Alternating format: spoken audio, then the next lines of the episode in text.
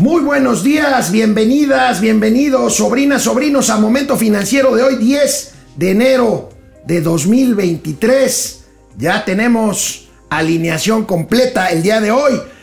El presidente Andrés Manuel López Obrador insiste en su visión utópica bolivariana de integración latinoamericana y ¿qué creen?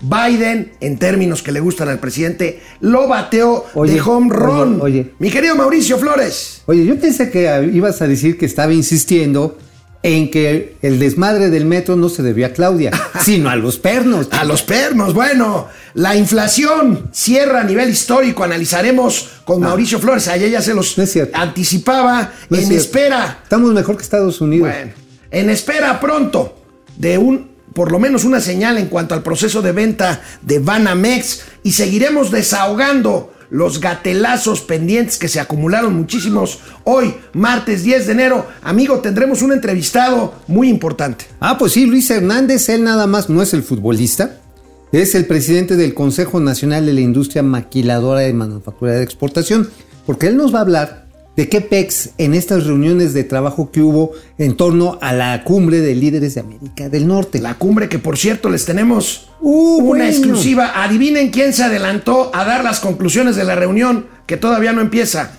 la Casa Blanca. Ajá, dijo, pues muchas gracias por participar, está bien bonito el AIFA, pero nos regresamos por el ICM. Empezamos. Esto es Momento Financiero. El espacio en el que todos podemos hablar. balanza comercial, Inflación, evaluación, tasas de interés, momento financiero, el análisis económico más claro, objetivo y divertido de Internet. sin tanto choro. Sí, Y como les gusta, peladito y a la boca. ¡Órale! ¡Vamos, réjete bien! Momento financiero. Sobrinas, sobrinos, siempre recuerden, siempre vaya que sí, buscar trabajo o cambiar de empleo resulta muy probablemente una pesadilla hasta hoy. Los invitamos a descargar JobLab, la aplicación que te acerca con los mejores empleadores de México. Basta descargar ver, esta aplicación y hacer un test para, para precalificarte y eso es todo. O sea, ya no te tienes, buscan. ya no tienes que, buscar. agarrar y así abrir el periódico. Antes se buscaba el- la chamba Sí, claro. por periódico, bueno, ¿no? bueno, era uno, era uno de los grandes negocios de los periódicos. Sí, las de- ofertas de empleo. Sí, no, y agarrabas y te inscribías también y decías, estoy buscando chamba urgentemente porque estoy que me carga el payaso. Bueno, pues ahora van a saber si realmente tienes habilidades para desempeñarte. Descarguen JobLab y despreocúpense, los van a encontrar si están buscando trabajo. Bueno, pues ya Oye, ¿y si- empezamos. ¿y si, no te encuentran? Pues si no te encuentran es que ya eres muy güey. Eres muy pendejo. No, sí, miren, neta, capacítense, aprendan algo nuevo, háganse de esos propósitos de año nuevo, no solamente ponerse mamey o que voy a andar con fulano, perengana. No, no, no, aprendan algo nuevo, porque si no, la verdad sí, este, pues sí se van a ver medio jodidos. Bueno, pues ahí está, Vamos. ahí tenemos esta aplicación de nuestros estimados patrocinadores JobLab con los cuales, pues, ahora sí que nos persinamos este año para Regresamos. Momento regresamos. financiero. Bueno, amigo, Memente financiere. Memente financiere. Un presidente como López Obrador que se mueve más por fibras ideológicas que por practicidad o pragmatismo político y económico, pues insistió, insistió en la vieja utopía bolivari- bolivariana de la integración Oye, latinoamericana. ni siquiera El es- sueño de Simón Bolívar. Ah, es- ni siquiera, es una rememoranza ruca. Remembranza, amigo. rememoranza. No, porque está rememoriando a. Luis Echeverría. O sea, es que Luis Echeverría hacía la misma chingada. O sea, decía, no, si vamos a unir a toda América Eh, Latina. pero eh, López, eh, López. Obrador, Echeverría hablaba del tercer mundo, ¿te acuerdas? Ah, pero es que ya también dijo, no, y no solamente juntarse con el mundo mundial, hay que abrazar al universo en estos brazos amorosos, que yo les voy a decir por dónde hay que ir hacia la felicidad completa. Bueno, pues sobrinos, recuerden, este, bueno, hoy la prensa, la prensa que aquí tenemos todos los periódicos, la prensa destaca justamente, a justamente ver si no me pasa eso. lo de Noroña, ¿eh? A ver si no te pasa lo de Noroña, Sí, que ayer fue un gatelazo asqueroso. Bueno, Eh. resulta que eh, pues los medios destacan hoy esta petición, esta exigencia, este reclamo del presidente López Obrador a Joe Biden que le dijo, que le dijo, oye, nos tienes muy olvidados a los latinoamericanos, tú nada más te preocupas en lo tuyo, ahí está, pide AMLO a Biden dar fin a desdén hacia América. Y bolas, Latina. perico, y bolas, Y perico. ¿Cómo le contestó Biden? Biden simplemente, en términos beisboleros, A ver. bateó de home run, A ver, sacó agarró. del cuadro a al presidente Traía, traía su López discursito Obrador. escrito. Traía el ¿Sabes discurso qué? escrito. Biden dijo, espérate, güey. Ya, para el- tu pinche carro. Miren. a ver, les hemos soltado dinero, miles de millones, no solamente a América Latina. Lo que ocasiona, lo que ocasiona el hecho de que la suspensión del automóvil La Bestia se dañó por tantos baches Oye, ¿La desde Bestia? Chaifa hasta Polanco. La La. ¿cuál, cuál de los dos? Las dos veces. Bueno, el Cadillac. Bueno, es que lleva- llevan uno de repuesto. Uno se chingó en la ida y otro se va a chingar en el No, regreso. no, Ah, no, pero eso tú lo traes en tu columna. Es cierto. Entonces, ¿quién te escribe tu ah, columna? Bueno, es que Bueno, ¿sabes qué? bueno. ¿A quién va a llevar? ¿A quién? ¿A quién sí van a llevar?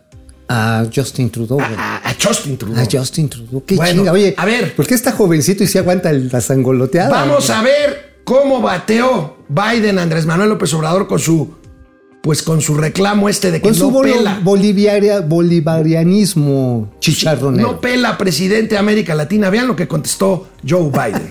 Tenemos un problema ahí. Ese no es Biden. Bueno, es Biden arremedando a López Obrador. Yo creo que O sea, yéndose despacito para que le entendiera. Sí, sí. Pero oh, este. Mr. President, you understand to for me.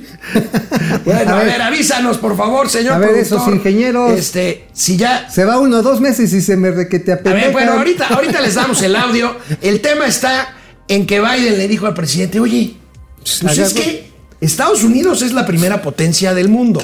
Y América Latina no es el fin del mundo. A Estados Unidos tiene intereses en el resto del planeta. en Bueno, otro- nada más. En nada el más. otro hemisferio. ¿De dónde está bueno, llegando la ayuda? Al ejército ucraniano y a la sociedad ucraniana, principalmente. Bueno, de Estados Unidos, Y en de armamento Inglaterra. y en dinero. Ajá, miles de millones de dólares. Anda de metiche, no le queda de otra por los intereses que tiene. En Medio Oriente, en Asia, anda metido mm, sin lugar a dudas también en los equilibrios europeos.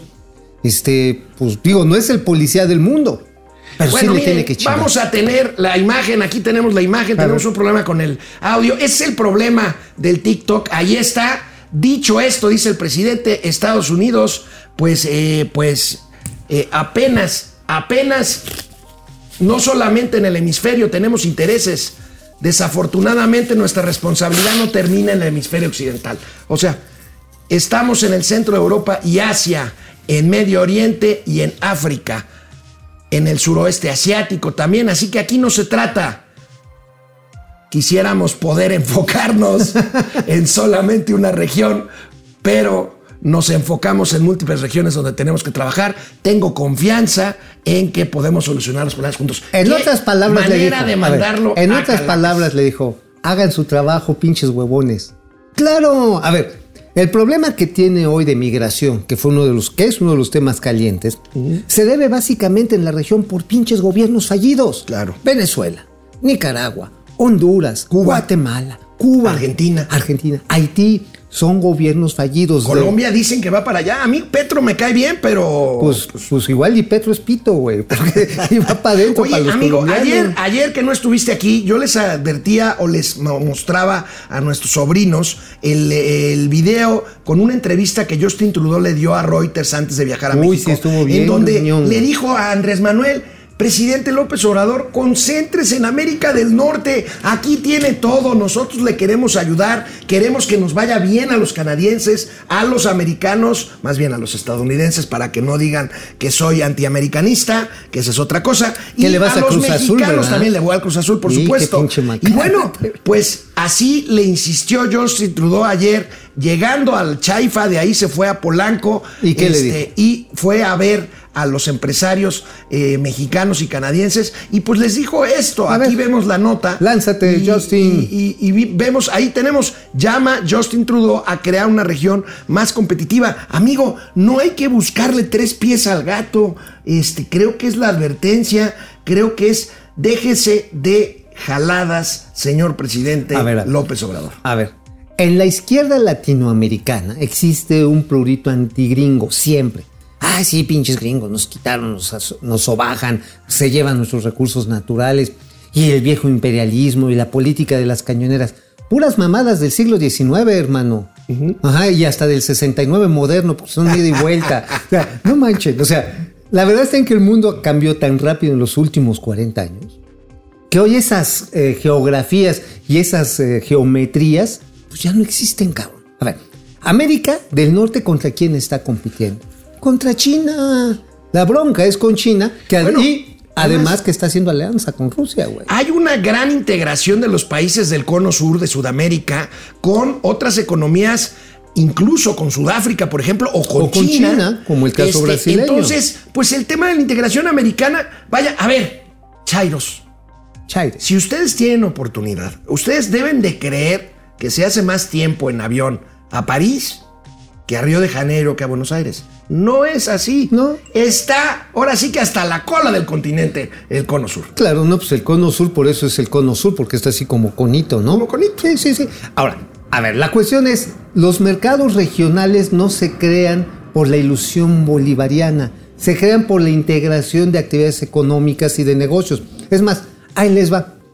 Cuando regresaba de mi periplo por Campeche, viajé junto con el primer ministro de este De Belice. de Belice, Vi- con vi- John Briseño. vi un tuit tuyo, John. Briseño. Y una de las cosas, y son de estas cosas interesantes de viajar en primera clase, a huevo. Me tocó primera clase, carnal. Bueno, bueno, Digo, bueno. sí, le tuvieron luego que echar DDT, ¿no? Porque sí medio lo empiojé. Sí, sí, sí. Pero también el señor John Briseño. Pero para ellos lo más importante en su relación comercial ni siquiera es México. ¿Sabes cuál es? Quintana Roo. Dice, no, no, no, no. Si nosotros eso se llama foco, o sea. Nuestro ¿para foco es Quintana Roo, Ese hombre no se va a preocupar en qué hacen los regios. Va a tratar de hacer negocios en Quintana Roo, que además es una zona de alto potencial Claro. económico por el turismo. Está ahí, pues el área que se está desarrollando ahí en torno a Chetumal, lo que es Ajá. Bacalar, y por supuesto al sur eh, del- de la entidad, pues por, sobre todo el polo tradicional que es Cancún. Amigo, amigo, pero hoy, hoy, a las, hoy. al mediodía, eh, habrá la reunión trilateral, después el mensaje a medios con los acuerdos de la reunión entre los presidentes o entre los mandatarios López Obrador, Justin Trudeau y Joe Biden. Pero, ¿qué creen, amigos? ¿Qué, ¿Qué? creen? Hace unos minutos, yo no sé si quieren hacer este, enojar al abuelito, fíjate. Porque la Casa Blanca subió a su página de internet ¿Qué dijo? los acuerdos de la Junta Trilateral que todavía no se lleva a cabo. Y bueno, seguramente me- México ¿a poco no le, le- cayó, ¿A poco ya? no le cae ¿A nada poco ya le dijo, ya llegamos a estos acuerdos? Mira, y el otro, entonces, ¿qué va a llegar a hacer López Obrador? ¿A suscribirlos? Mira, la verdad, mi querido Mauricio, no nos hagamos tontos. Esto sucede. O sea, los acuerdos ya están previamente negociados por los equipos de trabajo, pero no se dan a conocer hasta que lo hacen los propios presidentes. Yo no sé la intencionalidad de la Casa Blanca, pero bueno, aquí lo tengo en mi pantalla. Fíjate, hablan de acuerdos, por supuesto, de cooperar para hacer nuestros países más seguros, nuestras economías más competitivas y nuestras cadenas de suministro Ay, más pero, pero es un pinche- pero ese es un pinche otro rollo, es otro Hablan- pinche rollo. Hablan de las cadenas para producir más semiconductores, hablan de energía limpia, en fin, hablan de lugares migración, comunes, hablan de lugares, lugares comunes. comunes. Pero bueno, a mí me parece que no es poca cosa que la Casa Blanca haya subido este statement, como dicen ellos, a pues a unas horas de que la reunión empiece Oye, ¿sabes formalmente en Palacio Nacional. Y además le dijo, oye López Obrador, tu rollo este de que se han olvidado de América Latina no está en el speech oficial de esta cumbre. ¿eh? Ese es el contenido, ese es el fondo de este, ¿cómo se dice? ¿Es speech o Statement. statement? En ese statement, ese es el fondo del statement. Bueno. el fondo es ese, el, El- fondo del caldillo. El tema de la energía. De la energía. No, de que, a ver, tu rollo de que si le vas a meter lana a jóvenes este, empeñando el futuro, A de- sembrando viudas. sembrando viudas, todas esas mamadas que fue a decir el presidente López Obrador a Washington. ¿Te acuerdas que le tiró un rollo mareador? No, hombre, este, 40 minutos. 40 minutos, ya el pobre Biden ya sí, ya se iba de ladito y lo tenían que empujar al cabrón para que no se jeteara. Bueno, todas esas y cada una de esas ocurrencias las batearon. Y ahorita oficialmente no están consideradas en pues el acuerdo general de los tres presidentes. Bueno, pues ahí está. Por supuesto, ninguno de los tres mandatarios reconocen abiertamente que también se debió de haber tratado, porque les garantizo que se trató el tema de la política energética de México, que pues sigue insistiendo en que nosotros tenemos que ser soberanos en materia energética, perdiendo oportunidades de inversión por parte de empresas americanas y canadienses que dejen ustedes las oportunidades que hay. El dinero que ya han invertido en México y que está en riesgo porque Andrés Manuel López Obrador quiere darle prioridad a la Comisión Federal de Electricidad y a Para que siga quemando. mexicanos. Para que, siga quemando el combustible, el carbón de los carbones. Bueno, ahorita vamos a tratar el tema de inflación, pero en un ratito que veamos las calumnias de Mauricio Flores Arellano, pues en el periódico El Independiente, pues nos platica qué pasó con el Air Force, el Air Force One, por qué bajó a Santa. Fantasía Gacho. y por qué no despegará de Santa Fantasía. Pero bueno, pasemos a otra cosa. Ayer, ayer se los decía, aunque la inflación ha bajado en su ritmo, muestra señales de descenso, el récord del año ahí está. Como lo reportó Oye, ayer el INEGI, el récord del año ahí está. Y les explicaba ayer a ¿A los cuánto sobrinos, le amigo. bajaste? Les explicaba ayer a los amigos. ¿Qué? No es que los precios estén bajando, es que los precios están subiendo un Menos poco rápido, menos, menos de lo que subían. Oye, ver. Vamos a ver la nota esta. A ver, ven la nota. Ahí está. Cierra la inflación máximos. ¿Cuál es el porcentaje? Echen el dato ahí del porcentaje. A ver. Ahí está.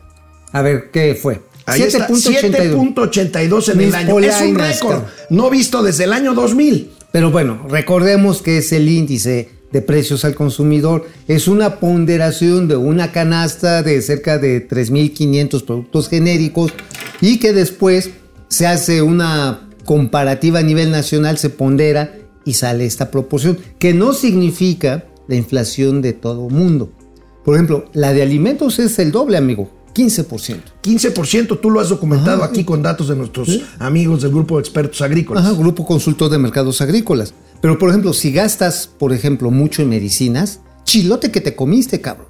O sea, las medicinas en promedio, los genéricos, subieron 25%. Wow. Si tienes a tu jefecita enferma, tú padeces, tú padeces piñata. Este, bueno, cualquiera que tenga un, un mal y va al seguro social y dicen, pues aquí está su medicina, aquí está su regarrote porque aquí no hay ni madres, tienes que ir a la farmacia y ahí sí te ensartan. Ahora, no quiero hablar de especialidades médicas más complicadas como son las quimioterapias, los tratamientos para la dia- diabetes, porque la metformina ahorita escasea en el sector público, no hay ni omeprazoles, carnal. Híjole, bueno Entonces, amigo, pero ayer les presentaba yo a los sobrinos un gatelazo presidencial adelantado. Dice el presidente López Obrador que no hay ni habrá cuesta de enero. Entonces, Ahí, es que ahí te acuesta, ahí te acuesta. de- ¿Eso qué es? Pues es este, el te acuesta de enero o te empina de enero. Porque, a ver, a ver, ¿no tenemos ahí el gatelazo del presidente? No, no, ya lo pasé ayer. Pues Ah, si bueno. no, o sea, Si no, no es que- todo tiene que pasarse, o sea, más bien, no todo no tiene que pasar si no estás, güey. Ah, ok, está O sea, bien, no me vida- regales. Si a ver, si quieres, no me pegues, güey. No sigue, me pegues, no me pegues, güey. Güey, es que ahorita estás hablando de ponderación y ni siquiera sabes qué significa ponderación. No sabes qué es ponderación. No, tú no Lo sabes qué es ponderas. ponderación. La ponderas. La ponderas. Tú la ponderas, dices, a ver, ¿entra o no entra? No, pues sí, es una pro- eh, distribución proporcional en base a los términos porcentuales que va del 0 al 100. Des- ¡Ah! Ay, puto. ¿Cómo les quedó el ojo? Bueno, ¿cuáles son las consecuencias de esta inflación tan alta en el 2022? Es obvio, primero, el poder adquisitivo está mermado, como dice Mauricio Flores, en alimentos, en medicinas, en todo, pues, pero es lo más sensible Oye, que tenemos. autos. Y bueno, autos, este, oye, a pesar, a pesar, autos, modo y rock and roll, me dice aquí el buen Davo, oye, este. El alcohol, carnal. A pesar, bueno, el alcoholito, No sí, sí. Oye, por cierto. ¿Sabes cuánto este, vi más caro hoy? Bueno, ayer. Después que, es que la agarré un poquito ayer. No, no, ya les dije a nuestros amigos que te habías rehabilitado en las vacaciones, No, pero que madre. recaíste en el último, en el eh, último la primera momento. semana de. No, el- el Johnny Walker, el de este coloradito. A ver, de 300 varos, ajá, así el de tres cuartitos, 389 varos. ¿Cuánto es eso de incremento, señor Alejandro? Son, es como un 20%, 30%. 30%. 30%. 32 para ser exacto. 30. Ajá, es que ya lo habías estudiado, amigo. Bueno, No, pues me la otra me consecuencia de la inflación alta son las tasas de interés y por lo tanto el costo del dinero y, ¿Y qué por lo tanto ¿Qué va a y por lo tanto eh, pues el costo de las deudas. Nosotros les recomendamos aquí atentamente que si pueden desendeudarse más rápidamente de lo que tenían previsto, lo hagan.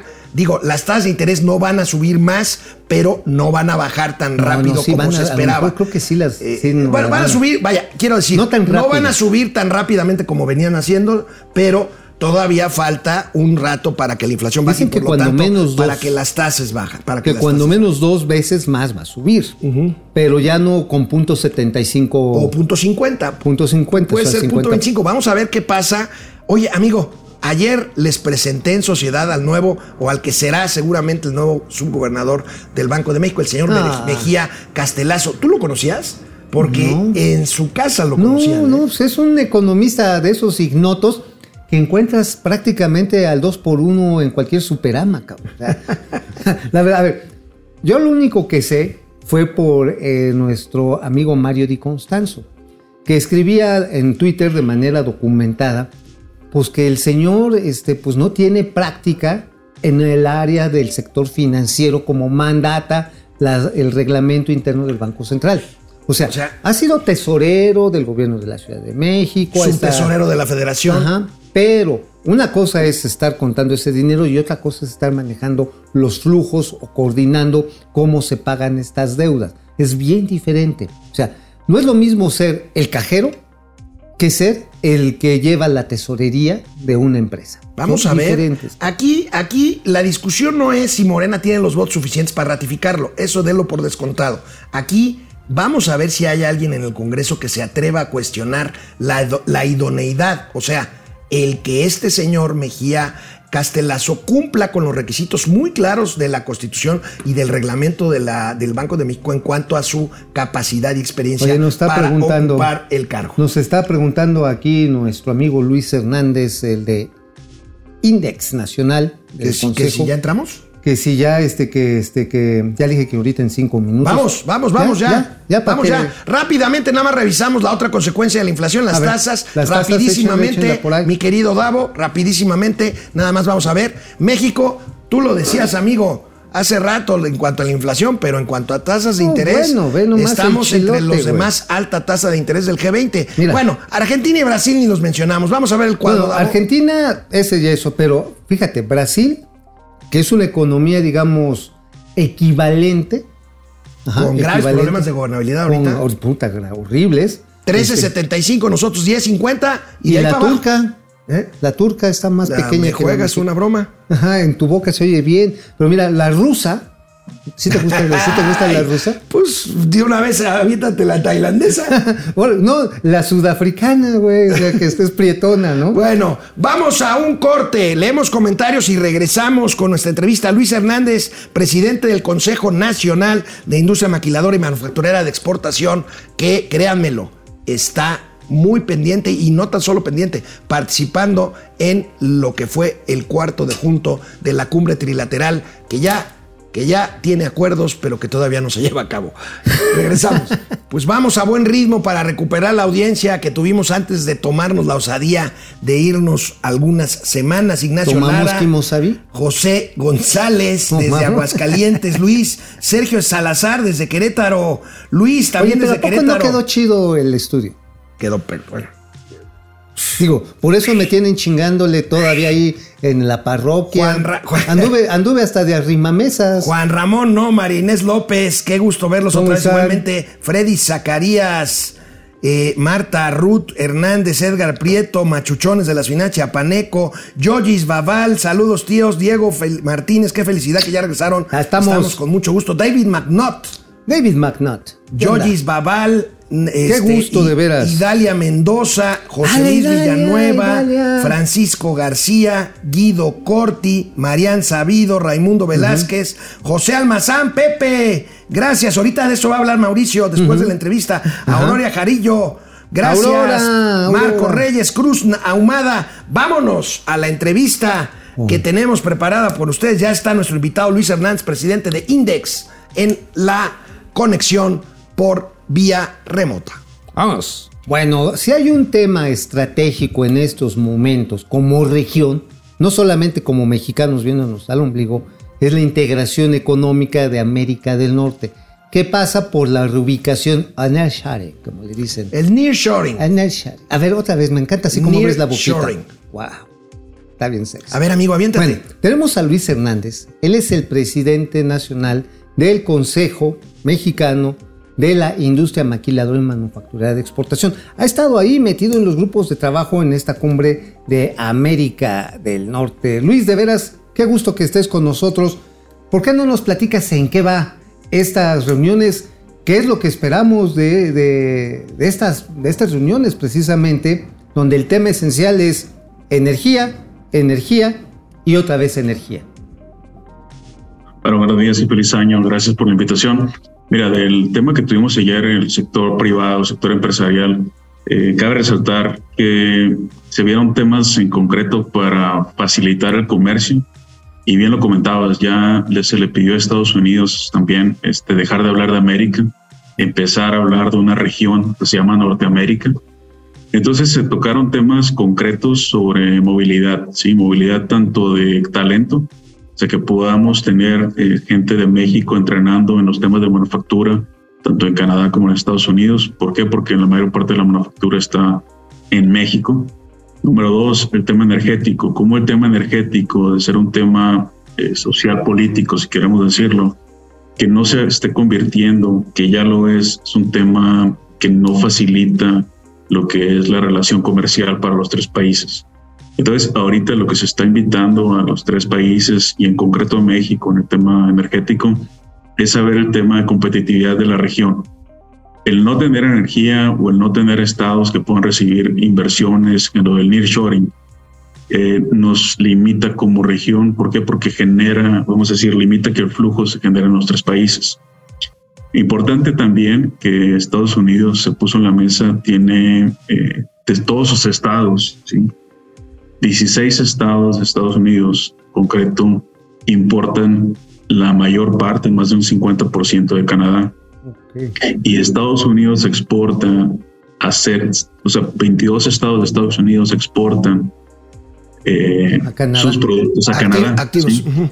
Entonces, ¿qué es lo que entendimos y lo que se está buscando en estos tres días es ver que la facilidad comercial está ahí, nada más entender cómo no llegamos a estos paneles de controversia de revisión del TEMEC, a todas estas, eh, podemos decir, eh, no facilitadores del comercio, y también empezar a buscar cómo el comercio facilitarse en México, ¿sí? fomenta que llegue una inversión extranjera, que es lo que estamos buscando ahorita para eliminar los cuellos de botella en las cadenas de suministro.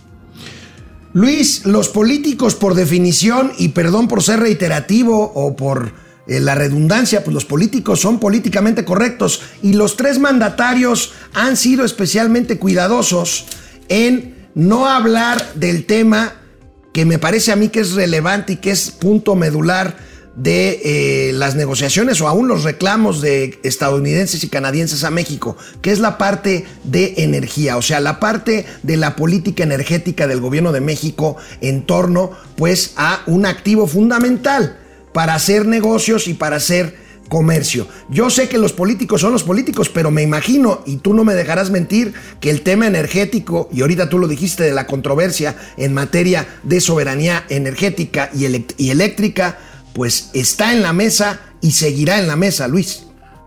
Mira, sí seguirá en la mesa y sí se puso en la mesa el día de ayer, fíjate. Fue muy interesante escuchar a Estados Unidos y escuchar a Canadá uniendo los temas comentando las cadenas de valor que se ven limitadas por el tema energético y también platicando los billones de dólares que se invirtieron por, vamos a decir, empresas de sus países buscando el bien de la región. Considero yo que en las reuniones que estuvimos eh, sí se escuchó, sí se tomó bien, los empresarios lo entendemos porque lo estamos viviendo. Eh, lo que vemos es, eh, probablemente tú comentas políticamente correctos, pero también son dos velocidades, la velocidad del empresario y la velocidad del gobierno. Entonces lo que tenemos que ponderar es que la velocidad del empresario siempre va a ser más rápida que el gobierno.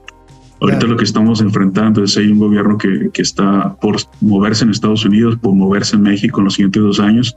Todo lo que queremos buscar es lo que le llaman en Estados Unidos los quick wins, ¿sí? o sea, cómo ganar rápido algo, cómo empiezas a avanzar y generas tú, vamos a decir, o pones la infraestructura para que los siguientes gobiernos en esos dos países puedan seguir moviendo ¿Por qué? Porque no quieres llegar a una revisión del TEMEC con varias controversias. Lo que nos puede afectar bastante como país es que llegues a una revisión del TEMEC y te empiecen a poner aranceles. Entonces es lo que se puso ayer en la mesa y es lo que queremos evitar. O sea, el punto es no llegar a- al callejón de los madrazos, pues, o sea, no llegar a la confrontación y que este, tengamos que ir a un panel de revisión, Luis. Eh, pero, ¿ustedes qué están percibiendo del lado del gobierno mexicano? Porque es claro que el de Estados Unidos y el de Canadá, Justin Trudeau, pues, ahora sí, su pecho no es bodega, y dijo, pues, señores, tenemos que hablarle la neta del planeta al presidente López Obrador de que tenemos que integrarnos. ¿Tú sientes la disposición del gobierno mexicano de querer aflojar un poquito su postura eh, nacionalista o de a tiro pues, nos vamos a ir a ese callejón? Mira, este, mi percepción, y es mi percepción, es que no, nos vamos, no vamos a llegar a ese callejón. Uf, qué bueno. Es- yo soy un fiel creyente de que el mensaje fue este, concreto, fue enfático, ha sido un mensaje que se ha repetido los últimos tres años y medio. Entonces ahorita estamos en una, vamos a entrar en un proceso de transición en unos meses como país. ¿Qué es lo que tenemos que forzar? Es que el dinero se mantenga en la región. Tenemos que considerar dos cosas, que el dinero y el talento se mueven a donde ellos quieran, ¿sí? Claro. Entonces, queremos que el talento se quede en la zona y queremos que el dinero llegue a la zona. Claro. Entonces, ahorita la mejor manera que el dinero llegue a la zona, con estos temas inflacionarios que vamos a ver, con los temas disruptivos de cadenas de valor, la recuperación post pandemia, peso contra dólar, todo este tipo de monedas, tiene que seguir llegando flujo de dinero a esta región. De otra manera, pues vas a generar una espiral donde México pues, va a ser una, puede ser una en este proyecto. ¿no? Luis Hernández, presidente del INDEX, Consejo Nacional de la Industria Maquiladora y Manufacturera de Exportación. Te queremos agradecer muchísimo estos valiosos conceptos que nos das tú que estás ahí metido. Y además se agradece mucho este mensaje de optimismo que nos das. No te quiero comprometer, yo estoy de acuerdo contigo, Ojalá. pero creo que el presidente López Obrador no lo va a reconocer públicamente. Pero eso no importa si vemos que se recupere y que se reanudan estas inversiones, estos proyectos de negocio y que la competencia en materia de generar y proveer energía eléctrica más limpia y más barata, pues sea una realidad. Con eso yo me doy por bien servido, Luis. Muchísimas gracias. Pero nada más una cosa, Luis, antes de que te me vayas. ¿Quién fue su contraparte en estas reuniones eh, de sector empresarial? Dice, de los Estados Unidos y de Canadá. ¿Con quién toparon? Nada más para tener Sí, el sí, dato sí, sí. completo. Creo que sería interesante. Mira, sí, estuvieron, vamos a decir, los tres cancilleres, sí, o sea, los tres cancilleres de los tres países. Primer. Estuvieron los, los secretarios de economía de los tres países. Estuvo el embajador Salazar, estuvo el embajador Montezuma, la embajadora de Canadá. Ujú, ok. Es importante para nosotros que ese nivel sí esté en las mesas con los eh, inversionistas. ¿Por qué? Porque esas son las personas que pueden inclinar la balanza a favor del TEMEC. Entonces, cuando lo subes a un nivel político, tú sabes que va a bajar. Entonces, aquí la gente que estuvo en la mesa es gente que, que toma decisiones, gente que puede inclinar la balanza.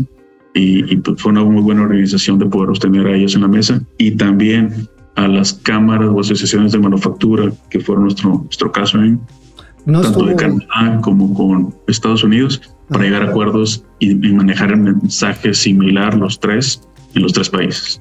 eh, oye, de casualidad, Luis, no estuvo la secretaria de Energía. Eh, mira, en los paneles con el sector privado que me tocó participar, no, hoy hay otros, este, no sé si va a estar ahí.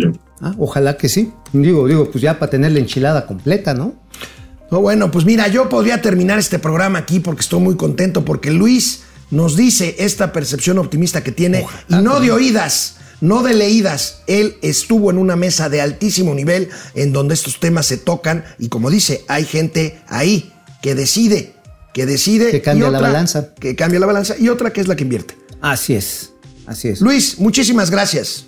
Gracias, jóvenes. Feliz año. Bye bye. Feliz año, Luis. Se Gracias, agradece éxito. mucho. ¿Qué nota nos da? eh? Es No, una bueno. nota muy buena, nos No, da. bueno, ojalá. O sea, digo, ¿qué te trajeron los Santos Reyes? Eh, unas pilas sin juguete. Un pila, unas pilas sin juguete, pues igual. Pero ahora el juguete está aquí, cara. El juguete es la posibilidad de que no vayamos al callejón de los madrazos, que aunque a lo mejor el presidente hace su carita así de compungido y no lo menciona, pero finalmente llegamos a un acuerdo en el cual la lana no se va a otros lados y realmente se capitaliza en la región. Y en ese sentido, déjenme lanzar una hipótesis. Con estas presiones de Justin Trudeau y de Joe Biden, el presidente no va a reconocer nunca que lo doblaron, pero yo estoy seguro que una de las señales que están en medio de todo esto, que es la extradición de Ovidio Guzmán, seguramente se extraditará más pronto del Oye. que esperamos. No, muy rápido. Además, estos fueron doblones. Pero doblones de oro, cabrón. Doblones de oro. Sí, qué bueno. sí. Mira, yo podría Ojalá terminar aquí, pero no nos queda de otra más que escuchar de qué diablos escribió Qué hoy hueva. Mauricio Flores Arellano en el periódico La Razón. Bueno, ¿qué lees en la Sin Razón de México? En la Sin Razón de México, mira, me puse a ver los números, así concretitos, de en qué diablos anda la administración del Aeropuerto Internacional de la Ciudad de México. Ya es que nos pitorreábamos y fue muy divertido el día que dijo el presidente López Obrador, no, pues la nota es que no se chingaron una maleta. Este, el gran éxito de su política de seguridad, ¿no? Pues sí, pues sí, digo, mientras él una matazanga por todos lados del país. Pero el aeropuerto, pues sí, efectivamente, ¿qué crees? En diciembre nada más se robaron dos maletas. Ah, ok, ya empeoramos 100%. Ya, ya, un ejemplo en teoría. Pero además de eso, fíjate, aumentó el número de revisiones de aviones con destinos comprometidos. Básicamente los que vienen de Perú o de Colombia. Se han detenido cerca de 34 mil personas, se han deportado más de 800. En fin, hay un trabajo de seguridad que se ha notado de manera consistente en estos últimos, eh, yo diría, 11 meses, casi un año. En febrero del 2021 fue cuando mandaron a la Burger King al director que estaba en ese momento. Entra precisamente la administración de la Marina y lo que tienen hoy por hoy es un aeropuerto viejito, poco funcional, pero que sigue siendo el eje, el eje de la movilidad aérea en este país. Ah, mira, pues ahí está. Sea, ahora, ¿Ya vimos la columna? ¿Ya la pusimos? no, no la han puesto. Ahí mira. está. Yo creo, y esa es una conclusión a la que llego, el AICM, así como a la Sedena le dejaron el AIFA, la Marina lo está haciendo lo suficientemente bien como para que se quede, para manejar y hacer crecer el aeropuerto con una condición. Que ¿Cuál no se lo dejen con deuda. cabrón. Ah, bueno. Lo está haciendo bien Velázquez Escareño. Lo está haciendo bien, muy bien. Ahora, con todo respeto, lo está haciendo bien, pero no es lo ideal que un aeropuerto civil lo manejen ni militares ni, ni marinos. No, pero mira, a ver, los últimos civiles hicieron un cagadero. A ver, Carlos este, Morán, Ah, no, bueno, bueno, bueno, bueno, bueno, bueno. Jesús Rosano, Pero dame ellos- la pero razón. Ellos, pero ellos no son civiles, son Lambiscón. primates. ok, los primates. Bueno, incluso en el periodo neoliberal, yo recuerdo solamente a unos cuantos, tal vez tres directores que fueron realmente buenos. Todos los demás llegaban, veían a ver qué se chingaban y se iban. Ajá. Entonces, por lo tanto, la cuestión es, oigan, ¿qué va a pasar? Lo que sí podemos asegurar es que hoy, ¿sabes qué? Traen apanicados al del Instituto Nacional de Migración. Porque ya ves que tiene sus camaritas, ¿no? Sí, sí, sí, sí. Y que nada más apuntan a donde ellos quieren. Pues ya se los chingaron porque la Marina puso su propio C5 y está viendo en los lugares que el Instituto Ahora, de Migración. qué bueno que los revisen, que los Claro. monitoreen. Pero el chiste también es que las filas fluyan bien, porque Ah, bueno, ah, bueno, llegar sí. de un vuelo internacional ahorita a la ICM es, Es des- dos horas, dos horas y media. Ya es una hora. No es, Ah, no es, no está, estás no está. el- ya estás no. como el peje. No, no está chido. nada más O sea, se no reba- está ya. chido. Es más, no está chido porque además la capacidad, el aeropuerto está rebasado, hermano. Sí, sí, O sí. sea, sí, ese- sí, sí. el pedo Eso. original, y mañana se los platico en eje central, es que no Bueno, oye amigo, tu columna de hoy en el Independiente está francamente divertida. Cuéntanos. A ver, ahí es la triste historia de un chairo enamorado, carajo. Porque a A ver, ver, venga. decían los chairos, decían, no, que un triunfo. Este, este Alcázar, ¿cómo se llama Daniel? ¿O cómo? Damián Alcázar, el actor, Alcázar, estaba, Varguita. estaba exultante de que el Air Force One bajara en el Chaifa. Ajá, Varguitas tenía así un orgasmo múltiple. Ah, sí, no. Y toda la chairiza. Oye, que Biden dijo, qué buena onda, presidente López Obrador, que me vació el aeropuerto completamente para que pudiera aterrizar. Pues sí, pero es que no hay Este, vuelo. Alguien le dijo, es que así está siempre, este, señor presidente. Sí, sí, así está siempre. Y bueno, la verdad es que no tuvo Biden y la señora allí la oportunidad de conocer los baños del ratón vaquero, de Cricri. Ah, yo no lo. Bueno, la otra vez que fui a desayunar con el general Pastor, al que le mando un saludo muy cordial, este, conocí los de la temática de, este, de pueblos mágicos. Este, digo, a mí no me inspira echarme un cacahuate en un pueblo mágico, la neta. Seas payaso. Sí, no, no. Pero a ver, llegó allá el señor este, Biden y luego, luego agarró vuelo el, el Air Force One hacia el ICM para descansar, porque ahí sí hay un hangar donde quepa. Ya se lo llevaron para allá. Y la solución logística para hoy que se va, creo que en la tardecita, a las 4 de la tarde. Creo se Eh, va. después de la, como, a las 4, Como a las cuatro. Sale de el ICM. El único que se va a aventar la cascareada hasta el IFA otra vez es Justin Trudeau. Pero pues en helicóptero, ¿no? No, yo creo que va a ser por tierra. Bueno. Es que mira, a ver, a los canadienses les gustan los deportes extremos, cabrón. Entonces, pues va a ir cascareando ahí. Además, él sí tiene el cuerpo para aguantar la ida por Ecatepec. El pobre Biden, yo creo que sí lo, dej- lo llegaron ahí con. Sobre todo además porque pues la bestia no ha de tener una suspensión así muy suavecita. Muy suavecita, ¿no? yo creo que iban Pesa por- 9 toneladas la chingadera. yo esa. creo que iban como, como eh, chícharo en Oye, caja amigo, grande, güey. Explícame algo. Si dicen que platicaron durante una hora que duró el trayecto del Chaifa a Polanco, Biden y López Obrador, ¿cómo diablos platicaron si iban solos? No, que iban dos intérpretes. Ah, iban, ah, perfecto. Ahí iban Entonces intérpretes, ya. iban Ah, bueno, intérpretes, bueno, sí. Tú tienes mejor información que no, yo. no, y Está bien. además este, le pusieron una peli de Netflix para que no se aburriera el presidente Biden. Bueno, ok, amigo, sí. antes de. Oye, pero además, en el Independiente hay un segundo tema, el del outsourcing, que como Rigo- Rodrigo Díaz de Vivar, el Cid campeador, El Cid. gana las batallas aún después de muerto. Camatón que le tocó a la política laboral de esta administración. Agarra el seguro social, la Secretaría del Trabajo, y dicen, aquellos pinches patrones culeros que corran a la gente como es Bernice, Bernice Scrooge en Navidad, nos los vamos a chingar y aguas, ¿eh? ¿Y qué crees? Pues que es el mayor número de despedidos del sector formal en los últimos años que se da este diciembre. Más de 345 mil personas. Y dijeron, no, sí, ya una vez que se vayan a la chingada los pinches Es horrible. los Es horrible outsourceros". decir, se los dijimos. 346 mil gentes por el ciclo económico y por la falta de expectativa de crecimiento, los chisparon. Y por no tener la alternativa de que los contraten temporalmente Ajá. vía outsourcing. Pues sí. Punto. Bueno, este equipo dijimos. de momento financiero se declara en alerta amarilla y en permanente, ¿Por qué? ¿Por qué? en permanente eh, monitoreo de Nueva York, porque esta semana van a presentar los resultados de Citi y por lo tanto los de Banamex allá en Nueva York. Esperamos que estos días haya una señal, una señal. Ya no digamos un anuncio formal, no lo sé, no lo creo, pero por lo menos una señal de cómo va el proceso de venta de Banamex en Yo México. tengo la impresión que ese banco no se va a vender. Yo. Bueno, A ver, esa el- sería una señal. No, pues sí, mala para los accionistas No, del bueno. City. Pero a ver, ¿a Ya lo habíamos comentado ¿quiénes aquí. son los que quedan todavía? Está el grupo Danny, de Danny Becker, Becker, con- y este y la REA. y la REA, y Diarrea. O sea, el señor Diarrea, digo, no porque la ande cagando en términos ferrocarrileros, ya se chingó a un, a un, eh, regulador de la industria. Pero bueno, el señor Larrea lo que tiene es nada más ni nada menos que el interés inmobiliario. A ver, ¿cuál era el gran negocio de los Cinemex antes de la pandemia? Las plazas comerciales, donde el cine se convertía la tienda ancla o el centro ancla de una serie de locales que ellos desarrollaban y arrendaban. O sea, una visión muy afortunada. Pero obviamente cambia mucho con la pandemia, además ya venía cambiando con el streaming, que lo ves en el celular, que lo ves en la casa, etcétera, etcétera.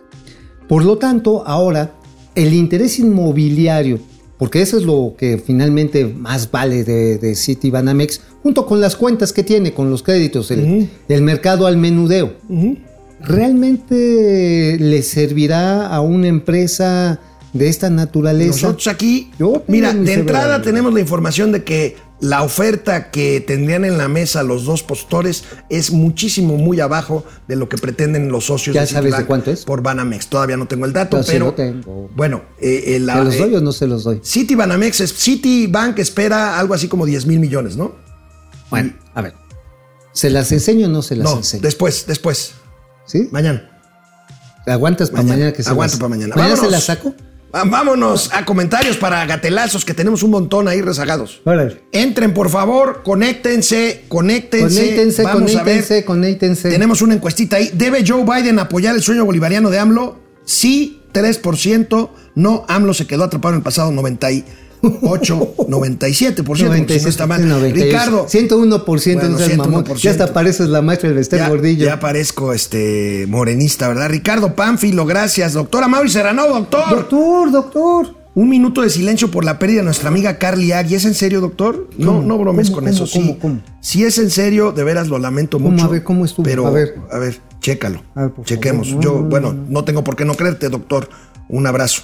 Roberto Ramírez, Rob, ¿cómo estás? Héctor Carvajal, Pichi Acul- Aculonio, este, Lucía, Lucía Elena Silva, Mario Alberto 2210, Genaro Saludos Eric. Roberto Ramírez, Sigan con ese Francisco. sentido del humor, no saben qué feliz me hacen. Francisco. Asís, Héctor Roberto Rodríguez, no invitar al hooligan, destruirá de nuevo su, su nuevo escenario. Pues sí. ¿Quién? Ma- pues ¿A tú. quién? ¿A- no, a este David, a tu compadre. A Páramo, quedamos Hay que sin invi- invitarlo. hay que invitarlo, Hay que invitarlo. María Luisa Villalón, gracias. A Mauricio, a una de mis maletas le abrieron el cierre y ya no sirve. No me la robaron, pero ya me molaron una maleta. Oye, pero, oye, pero a ver, sí lo denunció porque eso es importante, ¿eh? Pues el que lo momento en que. Sí, en el momento en que usted ve que le agarraron la petaca, grite. Sí, sí, en chinga. Roberto. Ramírez. Ay, Dios, No, Roberto a ver, Ramírez. A ver, ¿a ti cuántas veces no te han agarrado la Joselín, muchas. Ma- Marco Reyes, gracias. Hay un video del aeropuerto de Cancún donde un extranjero publica que lo están extorsionando. Sí, yo lo vi. Ajá, y que Héctor se fue Gerardo Trejo, ¿no? Hans Loera, Rigoberto Maldonado, Javier Aviña desde el Vallejo, California, José Luis, Francisco García, Paulino de Borca, Mi- Minerva Barrón. Bueno, ahí la llevamos con la audiencia. Yo creo que lo de Carly Agui es porque no se ha conectado. Yo creo que, espero que así sea. Ojalá, sí. Carly. Carly. Doctora Mauricio, no, por favor. Recuerden ustedes, vamos atrasados y vamos a tratar de desaguar ahorita los más gatelazos que podamos. Pero les recuerdo, hoy a las 5 de la tarde, DDC en su nueva y brillante temporada con La Mala y el buen Máximo. Regresamos. Eso, venga por Gatelazos. ahí. Amigo, pues es que se van acumulando. Tengo ahí una Uh, fila de gatelazos, pero pues hay que sacar los gatelazos Más relevantes. Sí, los- trilaterales, los de la cumbre. No, o sea, los que están en la coyuntura. Bueno, el presidente López Obrador, pues como no pudo presumir a la pobre de Claudia Sheinbaum que está metida en el rollo del metro y pues pobre la corcholata favorita, pues bueno, pues López Obrador no desaprovechó y miren lo que le dijo a Biden cuando le enseñó desde el balcón de Palacio Nacional, pues el zócalo capitalino. Ay Dios, A ver. gatelazo. A ver. gobierno de la ciudad. Dolores con la campana de Hidalgo, del cura Hidalgo. Viva México. Viva México. Viva México. Viva México. La cara de Biden, amigo, es que le dijo primero, miren, señor presidente Biden, ahí enfrente es el ayuntamiento, allá es el gobierno de la Ciudad de México. Pues te digo, como, como queriendo, ¿no, ¿no invitamos a doña Claudia? Como, a ver, tráigase el Y luego, y papá. aquí arriba de usted está el Atalán Talán. Talán, talán. ¿Viste la cara de Biden? Ajá, como diciendo, no sea mamón. Güey, sí, ya tu campana y luego qué Bueno, pedo. esta es una joya de gatelazo. You can see the Talán, Talán in Mexico for Independence ¿Te acuerdas, ¿Te acuerdas de la película de Cantinflas sobre la policía de la Ciudad de México, el patrullero Ah, sí, el 777? 77, maravillosa. Aquí el patrullero 777 encabezando la comitiva del primer ministro canadiense A ver, Justin lánzate Trudeau. 777.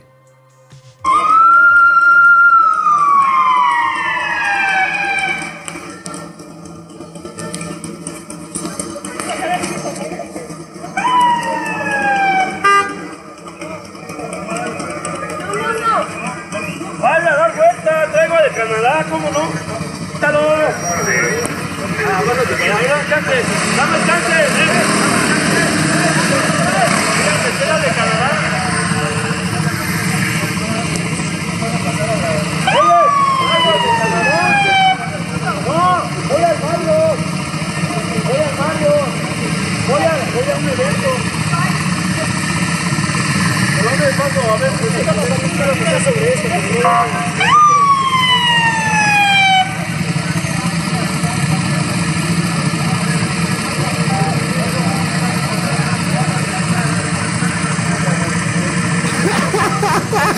Oye, y la de seguridad de Guardia Nacional. No, pues ahí dejan el Starbucks Oye. y que venga caminando. A sus órdenes, jefe. Oye, traigo al de Canadá. Si tú hubieras sido ese policía, pues yo traigo al de Y yo Bélgica. vivo de Bélgica y además está más cabezón. Oye, pero, oye, pobre Justin, lo iban a hacer bajar de la, del carro con su maletita como tebolera hasta el así hotel, cabrón. No, no, mames. no, no, no, no, respeto a la investidura Bueno, ya del que estamos país en temas Maple, internacionales, oye, qué pena con, qué pena con el presidente de Brasil, con Lula. Ah, sí, carajo. ¿Viste? Bueno, ¿quién fue a su toma de posesión en representación de López La Obrador? señora. La señora Beatriz Gutiérrez Müller. Y le dio una rimón. Qué ¿no? pena. Sí, le puso una rimón bien acá.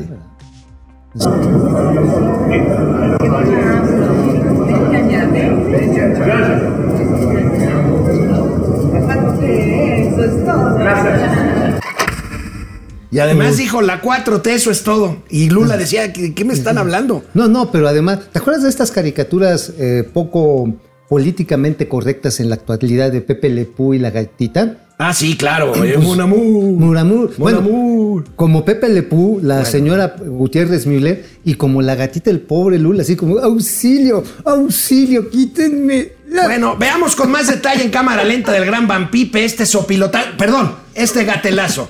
Viene. Señora, señora, hágase para atrás, yo no la Santa Claus, Santa conozco. Claus, dame un abrazo Santa Claus. Santa Claus. Señora, señora, hágase para atrás, yo no la Santa Claus, Santa conozco. Claus, dame un abrazo Santa Claus. Santa Claus. Sí, o sea, ahí sí, uy, ¿te imaginas? Yo creo que sí, el señor Lula da Silva dijo, no mames, ya me aventaron a los bolson, bol- no a los Los, bolsonaristas, bolsonani- los bolsonaristas. sino a los bolsones de antes. Oye, amigo, ¿tú crees que en México todavía hay corrupción? No, no, güey. Nada más hay en Noruega y en Dinamarca. Entonces Sí, esto no es un gatelazo, vamos a ver. A ver.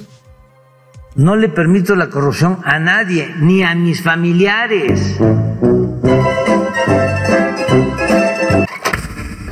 Y entonces, Y entonces, los sobres amarillos, este, las casas grises, Segalmex, Segalmex, Pemex, carnal, Bartlett, Bartlett, bueno, la señora, la hermosísima guerrera, eh, la señora de Ackerman y Beréndira. Irmeréndira, o bueno, lo que ha pasado en el Consejo Nacional de Fomento Educativo, en la CONAFE. No, bueno, pues, bueno, Este, pues ahí bueno, está. bueno, lo que pedía la señora Doña Flipper a los trabajadores de Texcoco para la campaña. ¿Qué dijeron? No, se nos iba a pasar este gatelazo de hace ya varios días, las confesiones del presidente López Obrador. Aquí, el reconocimiento tácito de que a él en realidad los pobres no le importan, aunque diga lo contrario, o aunque haya dicho lo contrario hasta que confesó lo siguiente. A ver, viene.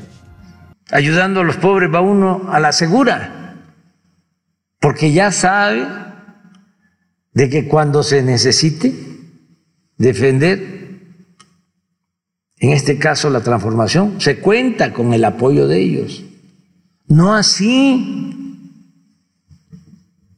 con sectores de clase media, ni con los de arriba, ni con los medios, ni con la intelectualidad. Entonces, no es un asunto personal, es un asunto de estrategia política. Vaya confesión. A ver, es que siempre ha sido así. Lo que pasa es que este ya es bien pinche cínico. A ver, desde que empezaron y desde la campaña, esto se los manda el candidato López Obrador. Cuando era jefe de gobierno, a los viejitos, esto se los manda el jefe de gobierno. Y ahora, con un ejército de los buitres de la nación, mandas ahí a la gente a que le digan, esta tarjetita es del presidente López Obrador. Y no faltan los pendejos que salgan, ay, miren, ya le dieron a mi mamacita, gracias, presidente. No, pendejos, es dinero Ahora, de nuestros Claro, impuestos. ahora, esta es una mamón, confesión de parte a confesión de parte, relevo de pruebas, aunque el presidente no es la primera vez que se refiere en tono, por decirlo menos despectivo, a sus clientes políticos, los pobres. Ajá, los- Recordemos esto, A las mascotas, pues. recordemos. le dice a los pobres va a uno un a la segura. perrito Porque eh, ya sabe a cualquier animalito de vete que cuando se necesite, eh, a buscar tus defender- alimentos no en este el caso la dueño transformación, se el cuenta que el quiere ese de animal eh, lo No protege así y con le da de clase comer media, ¿por qué a los seres humanos no? ni con los de arriba, Así ni lo con los medios, la gente, ni con la intelectualidad. lo entendieron muchos ciudadanos, dos millones Entonces, no es un asunto que yo llamo personal, es un asunto de estrategia política. que sin ser acarreados fueron a darnos Ayudando a apoyo. los pobres va uno a la segura, los animalitos porque ya sabe tienen sentimiento de que ya cuando se necesite está demostrado defender, ni modo que se le diga en este a caso la una transformación, mascota, se "A ver, cuenta con el apoyo de ellos. vete a buscar tu No alimento así ¿no? con sectores Pues de clase media, dar, ¿no? su alimento ni con los de arriba, ni con Es los medios, fundamental ni con la La intelectualidad. alimentación. ¿Cómo La- hacen los bisteces? Lapidario. ¿Cómo hacen los bisteces? A ver, Oye. eso además es violatorio de las leyes electorales. Tú no puedes utilizar como funcionario público ningún esquema de ayuda social para estrategia política. No hay, ¿eh? Eso es ilegal, totalmente. Bueno, Ahora, al señor la ley le vale un pepino. Pues a mí no me vengan con que la ley es la ley, pero a mí no me vengan con que esto se le ocurrió solo al presidente. Aquí, A ver, ¿quién más? recordemos la ideóloga, la ideóloga del presidente en esta materia. Beatriz Gutiérrez. No, Jacob Polewski. Nuestra comunista champañera. Porque aquí el problema que habría que te- entender, qué es lo que pasa, es que cuando sacas a gente de la pobreza y llegan a clase media, se les olvida de dónde vienen, porque la gente piensa como vive. Entonces cuando llegan a ser clase media, se les olvida de dónde vienen y quién los sacó. Entonces, dejen los jodidos, dale una lanita y para que se la lleven. Ajá, ande, que sigan jodidos y seguirán pensando bien de nosotros. O sea, por eso le cagamos a la, cl- la clase media, los intelectuales, la gente que tiene un poquito más de estudios, le caga al presidente. El presidente no soporta a alguien que tenga así de independencia cognitiva. Alguien que cuestiona para él se convierte en su enemigo. Se convierte en alguien al que hay que desterrar del paraíso que hemos llegado. Ah, ayer amigos, amigas, sobrinos, sobrinas, lamenté muchísimo que les pasara el gatelazo de los moquiwis de Gerardo Fernández. Noroña. Porque, ¿por qué lo lame- lamenté mucho que no estuviera aquí el escatológico Mauricio Flores? Pero no se preocupen, recuperé otro gatelazo de lo que hubiera dicho el presidente, más bien, de lo que hubiera dicho Mauricio Flores ante Me el de gatelazo de. Noroña. Aquí. Me sacas de duda. Pues aquí el presidente de la República, otro gatelazo presidencial. Presidente, tenga Lo cuidado. único que no se puede hacer en la política y en el periodismo es el ridículo. Tú sientes que te pica la colita. Oye, yo creo que esas hemorroides no, ni con vitacilina. amigo, a ver, escúpelo. Oye, pues- señor presidente, no se saque. A ver, la señor presidente, a ver, señor presidente, con todo respeto, no se ponga tangas, porque lo que pasa está en que le van a quedar con la rajita de canela. Utilice un boxer.